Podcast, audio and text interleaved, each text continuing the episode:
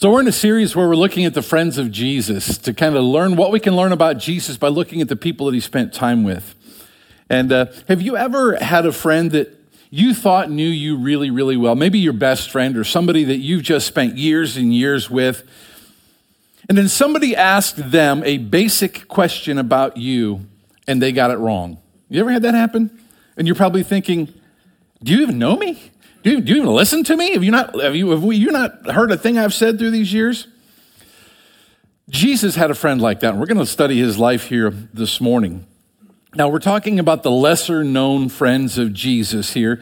Uh, people that the reality is, if somebody were to ask you, hey, what do you know about this person? Probably most of us could say, I really don't know much about it. You may know something about James and John and Peter, but when it comes to some of these others, Philip and Nathaniel and um, just some of these others, you may, you may say, mm, I'm not sure I know too much. So we're going we're gonna look at their lives and just see who it is that Jesus selected to be his disciples, his apostles, see who it is that he chose to spend some time with. So as you uh, look at Scripture, each time the 12 apostles are mentioned, uh, Philip is always the fifth one mentioned. Uh, Philip was a Jewish man born, born in Bethsaida, uh, just as Peter, Andrew, James, and John were. Uh, everything that we know about Philip, we, we find in the book of John. Uh, usually, Philip is associated with Nathaniel, and uh, we're going to look at Nathaniel's life next week. Nathaniel actually went by a different name. Uh, his actual name was, anyone know? Bartholomew, but he went by Nathaniel. I think if my name was Bartholomew, I'd go by Nathaniel too, you know. But uh, we're going to look at his life, but we can assume that Nathaniel and Philip were pretty good friends. And uh, so we're going to look at, at, at, scripture here and kind of piece together the different snippets of, of Philip's life. What we learn is that Philip was a pragmatic guy. Uh, uh, he was he was kind of the by the book kind of person. Um, we kind of can pick up or sense the fact he may be one who was a little bit pessimistic, maybe saw the glass half empty. Um, we don't get the impression that he was a visionary or that he was a big picture thinker. Um, he was the kind of guy that could quickly tell you why this isn't going to work. You know, there's, there's always one or two in the crowd that says, oh, that's not going to work, and here's why. And that was Philip uh, in the disciple. That was the role that he played. He was always the guy saying how this isn't going isn't going to work. But the thing about Philip is he was somebody who was intent on finding God. He wanted to know God. When Philip first met Christ, and recognized him as the Messiah, he went and told his buddy Nathanael. We see this in John 145. It said, Philip found Nathanael and said to him, We have found him of whom Moses in the law and the prophets wrote, Jesus of Nazareth, the Son of God. Being a very practical minded person, Philip often struggled with walking by faith. you know, some temperaments seem to make it more difficult for people to trust in God especially to trust in a God that they cannot see. And that probably was Philip. Uh, you may know someone in your life that's smart, analytical, and skeptical in general. And I can just tell you, having pastored for 30 years and knowing people for a long time, they're the most challenging ones to lead to Christ. Uh, why is that? Well, because just in their makeup and demeanor, uh, they're not convinced of things that they cannot see or experience. They, they want evidence, they want reproducible results before they believe. But unfortunately for them, God can't be measured in a test tube. He can't be recreated in situations, can't be recreated in a, a, laboratory. So oftentimes they struggle to put their faith in God because they just can't overcome the intellectual challenge that they face. That was probably Philip. He wanted to believe, but he struggled with unbelief. He, he faced periods of doubt, and uh, sometimes he would question the very existence of God. And yet, Jesus chose this man who struggled with faith as one of the 12 and as one of his best friends, one of the 12 apostles. In fact, so much so that he entrusted him the power of attorney after Jesus ascended. He said, You're one of the 12 that I want to go out and to communicate my message. I want you to go out and tell others what I've taught you. You have my authority to go out, represent me, and tell everybody what you've learned from me. And so I think that's pretty amazing that God chose somebody like Philip. Jesus chose Philip and said, I'm going to give you the power to go out to go and represent me. So if you've ever struggled with your faith a little bit, if you've ever really wrestled with, you know, I believe, but I am having a hard time believing, you know, because there are just intellectually, there are some things that I struggle with, well, then you may be able to relate well to Philip here this morning. Uh, I'm going to just give you two tests of faith that Philip faced that you may face, and then we're going to look at how we address those particular tests of faith as we get started. So here's faith test number one and that is doubting God's provision. Doubting God's provision. So we're back in John chapter 6. We were here last week, but we're going to start there again this week. John chapter 6, verse 1. Sometime after seeing this, Jesus crossed to the far shore of the Sea of Galilee, that is the Sea of Tiberias, and a great crowd of people followed him because they saw the signs he'd performed by healing the sick. Then Jesus went up on a mountainside and sat down with his disciples. The Jewish Passover festival was near. When Jesus looked up and saw a great crowd coming toward him, he said to who? Philip, where shall we buy bread for these to eat, for these people to eat? He asked this only to test him, for he already had in mind what he was going to do. Philip answered him, It would take more than a half year's wages to buy enough bread for each one to have a bite. Now, again, this is the, feeding of the uh, 5,000 or 10,000 if you add the women and children into it. And uh, we talked about this last week, but now I want you to see Philip's response to Jesus' question. Jesus looked up, saw a great crowd, and he said to Philip, Where shall we buy bread for these people to eat? Now, why do you think Jesus chose Philip to ask this question to? There were 12 apostles there. He could have chosen any of them, but he looked at Philip and he said to Philip, where are we going to get where are we going to get bread for these people? I think Jesus asked him this question because Jesus knew that Philip was struggling a little bit with faith in his heart. He knew there was a struggle there. We knew that he, he knew that there were some doubts there. Because we see in verse 6, it says he asked this only to test him. For he already knew what he, he already had in mind what he was going to do. Jesus already knew what he was going to do. He already knew how he was going to feed the people. Jesus knew that. He asked the question because he wanted to test Philip.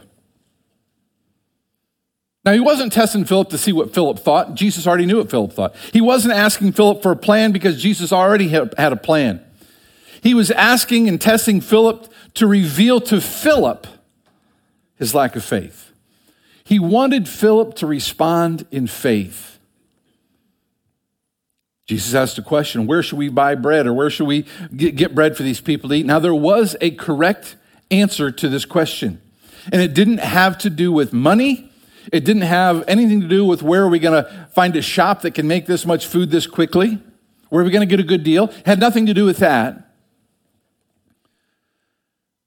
Jesus asked Philip the question. The, the response that Jesus was looking for was for Philip to say, Lord, Clearly, we don't have the food, but I know you can provide for them. I've seen you do it before. In fact, I was there at the wedding when you turned water into wine. You could turn grass into bread if you wanted to. Lord, I, I don't know how we're going to feed these people, but I know you do, and I believe that you're going to feed them. So, Lord, you just tell us when you're ready, and we'll get the people lined up. That would have been a response of faith, right?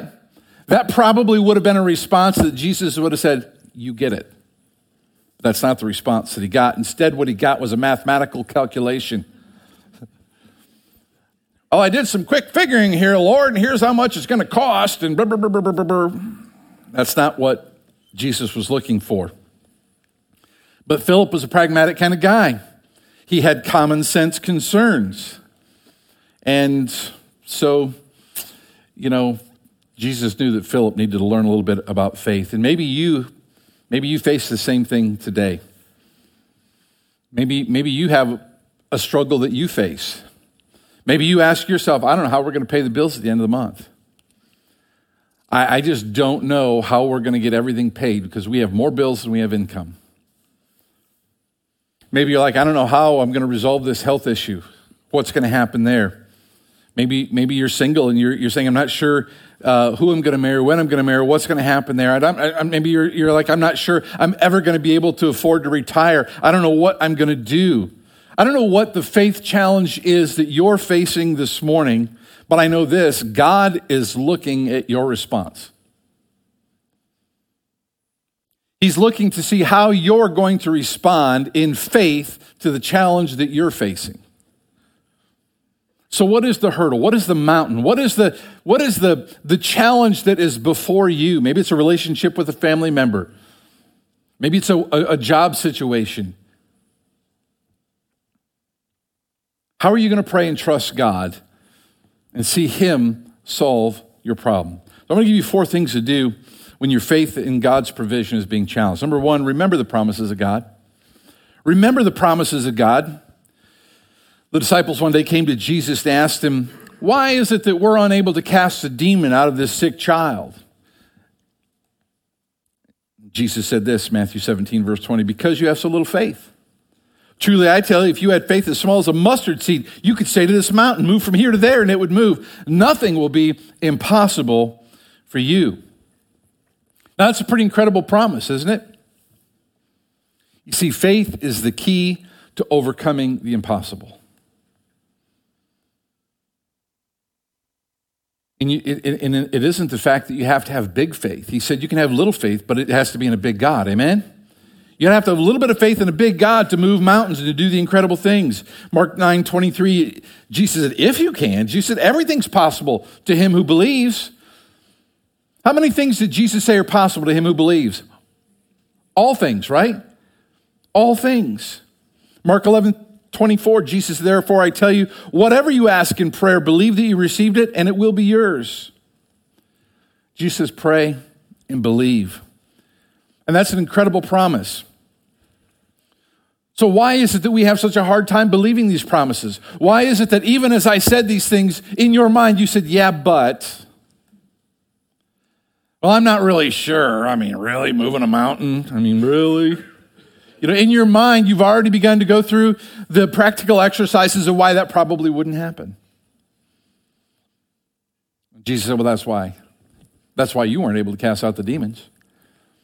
Maybe that's why you're not able to resolve the issue that you're facing because you really don't believe. Secondly, you need to reflect on God's faithfulness in the past.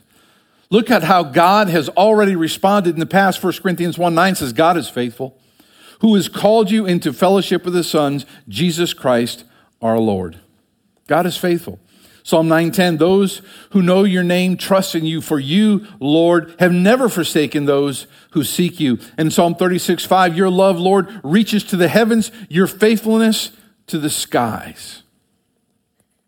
God has been faithful to you and to me every day of our lives. We may not always get what we want, but he has been faithful to care for us, right? I mean, did you get everything you want? No, I don't. God doesn't say that He's going to grant us every greed.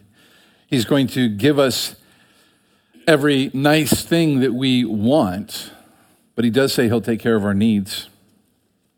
Third, we need to resist the temptation to handle things on our own. Part of the reason we don't see God respond in faith is because we do it ourselves. John 15, 5, I am the vine, you are the branches. Jesus said, If you remain in me and I in you, you will bear much fruit. Look at this. Apart from me, you can do nothing.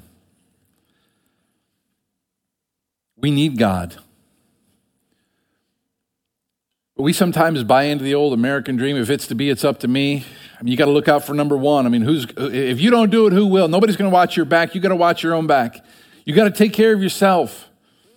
And as much machismo as that is, it doesn't lead to a life of faith. It just says you're putting a lot of confidence in your own ability, but not in God's ability. I've seen many people over the years impatiently run ahead of God, only to be sorely disappointed in the end. Some of you are gifted individuals. You're smart, you're talented, you're blessed, you've got good people skills. Here's my counsel to you this morning don't think you can do it alone. Don't think you can do it alone. Wait for God's timing. Trust in Him. Put your faith in Him. I see so many people They see something they want. And instead of praying it in, instead of talking to God, instead of looking for God to do something amazing in their life, they turn to credit cards or equity lines or other unique financial instruments. And then they say, Oh, I put it on credit card, but look what the Lord gave me. Uh, no, I think that was, I think it was Chase. Lord didn't do that. Lord wasn't anywhere near that. But yet, that's what we think. Sometimes, before you just run out and get something, you need to ask yourself Do I really need this? Is this something God would want me to have?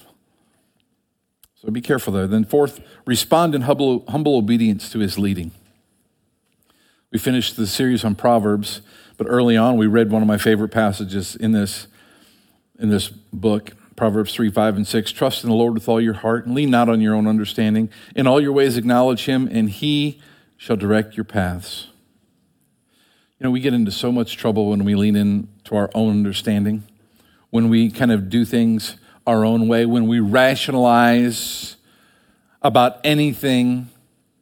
Instead of trusting God for his provision, we go out and we come up with good reasons why we need this. I need this new car, Lord. I need these new clothes, Lord. I need these new toys. Hey, at night I can talk myself into two bowls of ice cream. I don't know about you. You know, I have an ability to rationalize, and maybe you do as well.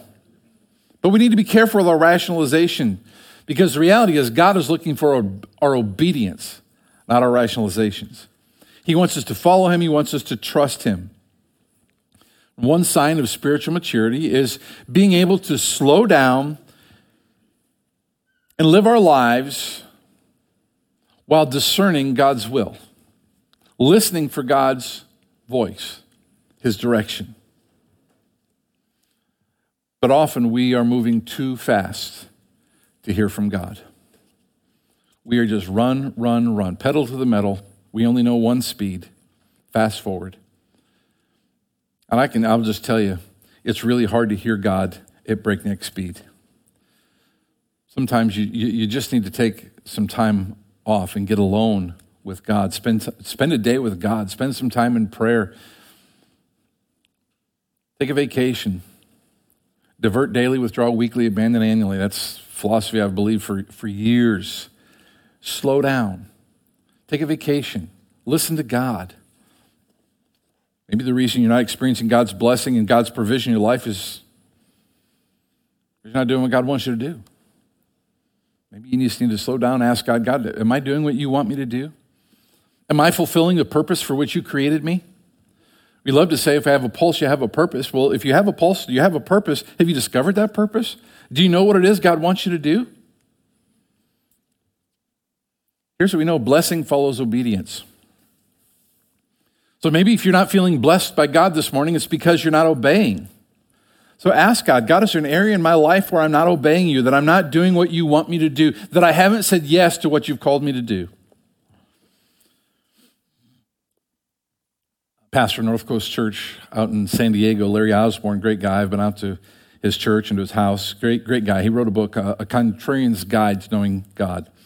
And he said this, I want to read it to you. He said, bottom line, God wants us to trust Him. To trust Him enough to do what He says, no matter how we feel or how certain we are that things will work out.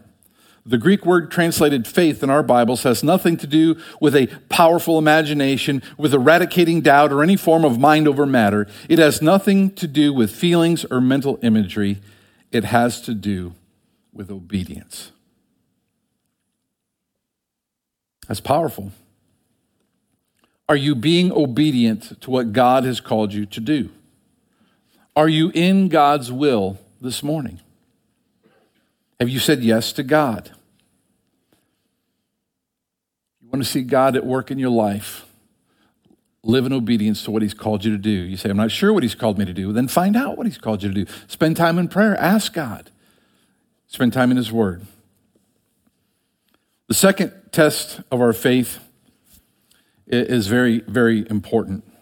First test was doubting God's provision. The second test of our faith is doubting God's existence. John chapter 14, we'll begin reading in verse 6. Jesus said, I am the way, the truth, and the life. No one comes to the Father except through me. If you had known me, you would have known my Father also. And from now on, you know him and have seen him. Philip said to him, Lord, show us the Father, and it is sufficient for us. Jesus said to him, Have I been with you so long, and yet you have not known me, Philip? He who has seen me has seen the Father. So how can you say, Show us the Father? Do you not believe that I am the Father? I uh, that I am in the Father, and the Father in me? The words that I speak to you, I do not speak in my own authority, but the Father who dwells in me does the works. Believe me that I am in the Father, and the Father in me, or else believe me for the sake of the works themselves. This is a very powerful passage. So let me set the stage here for you. Jesus and his disciples are in the upper room. They just finished eating the Last Supper. Uh, Jesus had just finished washing the disciples' feet. He'd already betray, uh, pointed out the one who would betray him and, and pointed him out by uh, denying Christ. Uh, he then tells them that he's going to go and prepare a place for them, that where he is, they can be also. Tells them that he's the way, the truth, and life. He reminds them that by knowing Jesus, they know the Father because those two are one. So Jesus here is simply reaffirming what he's been teaching them for the last several years. The Father and the Son are one in essence and in being. And then, in one boneheaded moment, Philip makes one of those statements that turns everybody's head. He said, Lord, show us the Father, and it is sufficient for us. After all Jesus had done to demonstrate who he was to the apostles, Philip makes this heartbreaking statement. Jesus must have been so incredibly disappointed that even his own disciples didn't get it. What more could Jesus have done to prove who he was? What did Jesus, how did he respond in verse 9? Jesus said, Have I been with you so long and yet you have not known me, Philip? He who has seen me has seen the Father. Are you kidding me, Philip? After three years, we've walked together. We've had dinner together. I've been to your house. You've been to mine. We've been on the sea together. We've done miracles. You were there at the wedding. You were here. You mean to tell me you don't get it? John MacArthur holds nothing back from Philip. He said this Of all the foolish, impetuous, heartbreakingly ignorant statements that occasionally escape the lips of the disciples, None was more disappointing than Philip's remark in the upper room. Oh, there's a statement for you. For three years, Philip gazed into the face of Jesus, and yet he still didn't get it. Maybe it was his materialism. Maybe it was his skepticism, his pessimism. Maybe it was his obsession with details. Maybe it was his small mindedness. I don't know what it was that blinded him to who Jesus really was. But here was a man who was asking for what he already had. All right, Jesus, well, we believe you. Just show us the Father, and, and I'm all in. He wanted proof of God. He wanted, he wanted Jesus to prove that God existed in order for him to believe. And Jesus is like, Are you kidding me? What do you think I've been doing for the last three years? All those miracles? You remember the walking on the water and remember all that? But I wonder how many of us are in the same boat today. God has done so much to demonstrate who He is to us, and yet we want just a little more. I mean, I'm almost there, but if you shut that light off and turn it back on real quick. Then I'll believe. right? Uh, don't we do that kind of crazy stuff? She's like, Are you kidding me?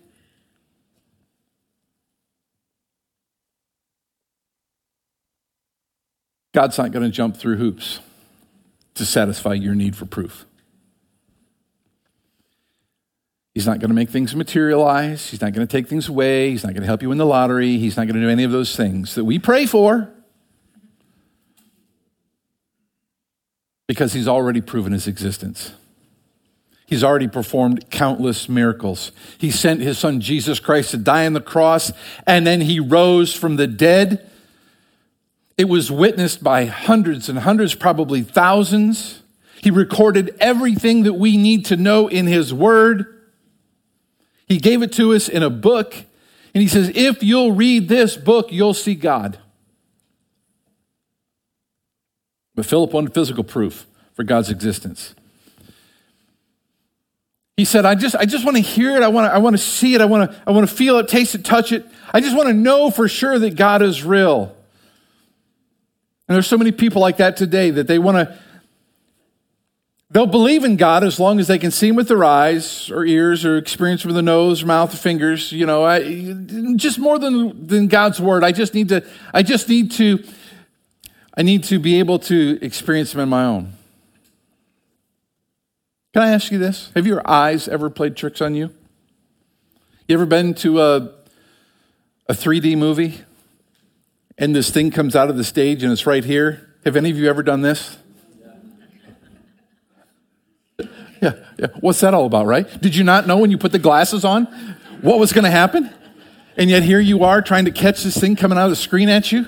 Your eyes are playing tricks on you. You think it's got to be right there. Ears ever play trick on you? Anybody ever hear a, a whistling or a ringing in your ears that nobody else can hear, but you can hear it?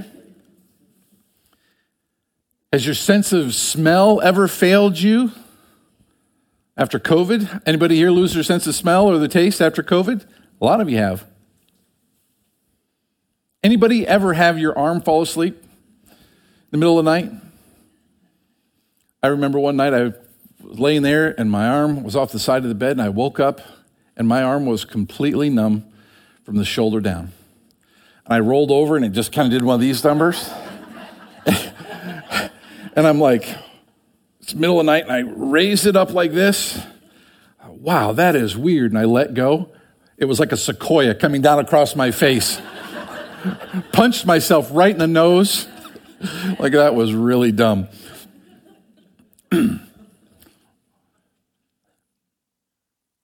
Our senses, they can be tricked. You don't need your senses to know that God exists. Trust the Word of God over your goofy senses any day of the week. Trust the Word of God. Your senses can fail you, but God's Word will never fail you.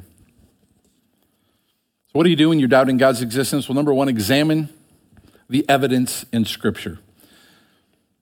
Jesus said, John 5 39, you search the scriptures, for in them you think you have eternal life, and these are they which testify of me. The Word of God testifies about who Jesus is and who God is. In the, the Bible just assumes God's existence. The very first four words, in the beginning, God. That's how it starts. God didn't feel it necessary to record a philosophical answer to prove his own existence. But he did record miracle after miracle after miracle in the Bible in order to demonstrate his power over all of creation and all living things. If you'll read the Bible from cover to cover, you're going to discover an all powerful, all knowing, everywhere present God. That's what you'll discover. He loves you and he wants you to know him. And he's done everything to make it possible for you to have a relationship with him. That's what you'll learn if you study the Word of God. If you study it to learn, not to try and prove a point. I don't have time this morning to develop an argument on the infallibility and the inerrancy of the Bible, but I've studied it and I'm convinced beyond a shadow of a doubt that this is God's Word and you can trust it. I trust it. Secondly, if you're struggling with whether God really exists, ask God to give you the faith to believe. Ask God for the faith to believe. Be honest with Him and tell Him that you're struggling with your faith a little bit. I want to believe God, but I'm having a hard time believing. You can tell God because He already knows. Remember, He knew what Philip's response was going to be. And He knows your heart just as well as He knew Philip's. He knows my heart. He knows. The Bible says that if you'll, if you'll draw nigh to God, He'll draw nigh to you. You lean into Him, He'll lean into you. He wants to answer your questions, but what you'll find is he's already answered the questions in the Word of God. He's already given you the answer right here if you'll just study it. There was a man who was asking for a miracle.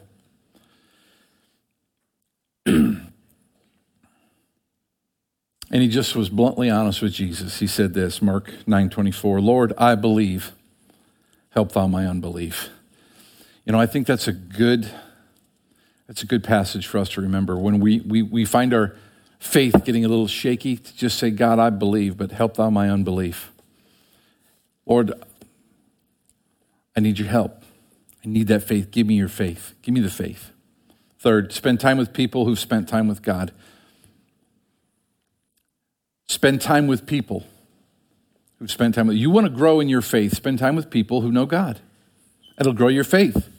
Listen, if you want to play golf, who do you think you need to hang around with? Golfers, right?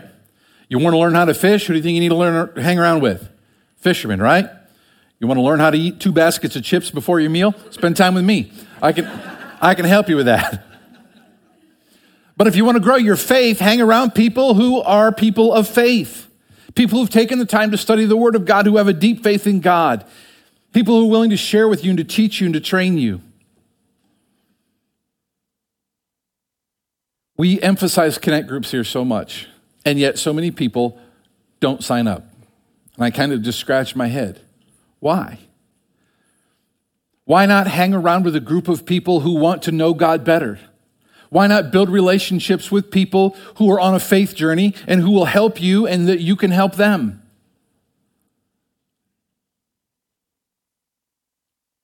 Sign up for a connect group. Be part of a faith community. Hebrews 10:24 says this, and let us consider how we may spur one another toward good love, uh, uh toward love and good deeds. Let us not give up meeting together, as some are in the habit of doing, but let us encourage one another, and all the more as you see the day approaching. Let me ask you, do you see the day of the Lord's return approaching? Do you not see the things of the world coming together? We are on the brink of World War III. We, we are, this world is a tinderbox looking for a spark. As you see the day approaching, you need to meet more and more together. It isn't about, if you're going into what am I going to get out of this, you're going into it with the wrong heart attitude. Who might you be able to help? Who might you be able to spur along in their faith journey? There may be somebody in a group that needs to hear your story.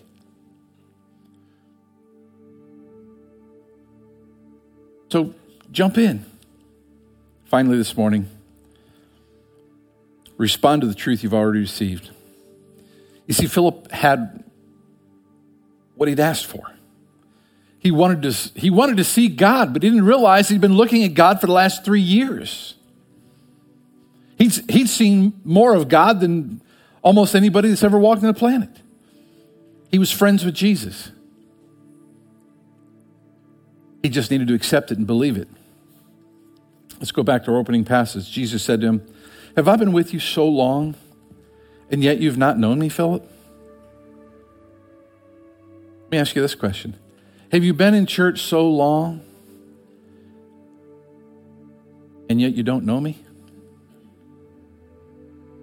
He who has seen me has seen the Father. So how can you say, Show us the Father? Do you not believe that I am the Father?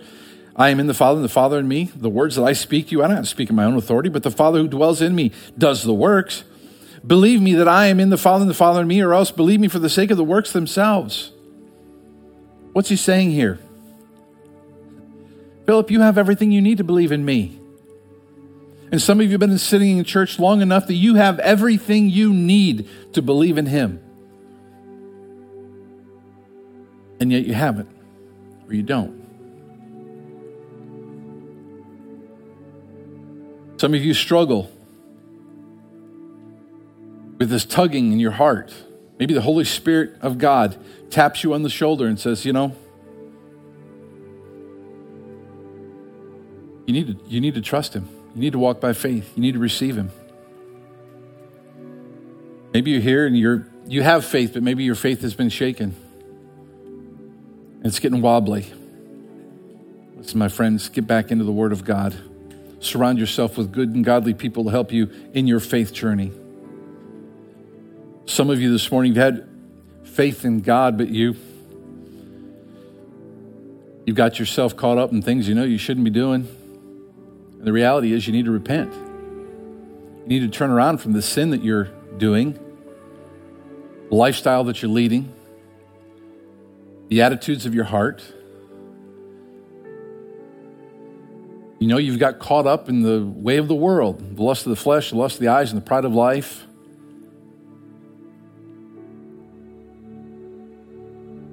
Maybe, maybe this morning you just need to respond to the Holy Spirit that says you need to knock it off. You need to get serious about your relationship with God. Maybe your faith has been challenged and you're wondering if God has forgotten you. Maybe, maybe you haven't felt God speak to you in so long, you're not even sure what that feels like. Maybe you've never had that experience. Maybe you've never felt like God has talked to you. You're not even sure what that means or what that looks like. Pray. Say, God, reveal yourself to me through your word, through the power of your Holy Spirit. Lord, I believe, help my unbelief. Help me to not be like Philip, God. I want to see you. I want to know you. I'll tell you what he's going to say. You want to know me? Read my word. Maybe you're here today and you're being tested like Philip was tested. Well, are you passing that test? Are you passing that test? Today's a great day to reaffirm your faith if your faith has grown cold. Today's a great day to put your faith in Christ if you've never trusted Christ as your Savior. Today's a good day for you to listen to the words of Jesus as he said to Philip, for three years, I've shown you everything you've needed to see. What more are you wanting? Some of you, you've taken philosophy classes in college, you've read books, you've been in church, you've been, you've been the skeptic that goes to churches and tries to pick apart their doctrinal statement, and you've, you've gotten caught up in the minutiae of doctrine and missed the big picture of faith in Jesus. Maybe this morning the Holy Spirit will just reach down and just tap you on the heart and say, Put your faith in me. You need to trust me. Let's pray.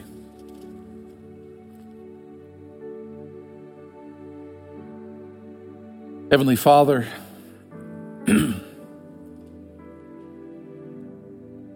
it's not easy living in this world, pulled in so many different ways, so many temptations. So many people trying to confuse us. Lord, the enemy. The enemy's powerful, Lord. You know that. God, we need you. We need your power. We need your presence. Father, I pray this morning if there's someone here today that doesn't know you as their Savior, God, I pray they would just cry out to you and God, today would be their day of salvation. They would just cry out, Lord, save me. Forgive me of my sins. Putting my faith and my trust in Jesus and Him alone. Save me, Lord, I pray.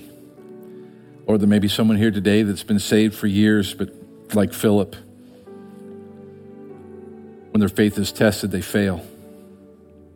They're struggling in their belief and their trust.